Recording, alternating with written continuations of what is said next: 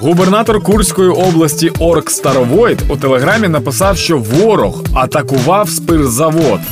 По-перше, так могло здатися, якщо напередодні Старовой сам добряче атакував спиртзавод. По-друге, загубернатор не уточнив, який саме ворог. Бо в Росії зараз вороги це ну як їх? А, всі. Просто якщо б атакували ми, то там би ніхто нічого не встиг повідомити. Ну а по-третє, я впевнений, що це майстерна провокація ФСБ. На територію завода заїхала машина, де була одна людина, і цей самий ворог завдав ударів. Ну come on. ФСБ, як і КВН, абревіатури різні, а постановки одне гівно. Ну і як доказ, за що губернатор виставив фото будівлі, по якій було завдано ударів.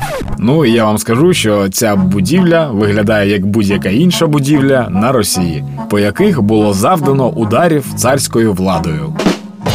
Добре, що завод вцілів, бо в них майже 30 тисяч привідів тяпнутої пісяшку. А в нас лише один наша перемога. Тож наближаємо її. Слава Україні!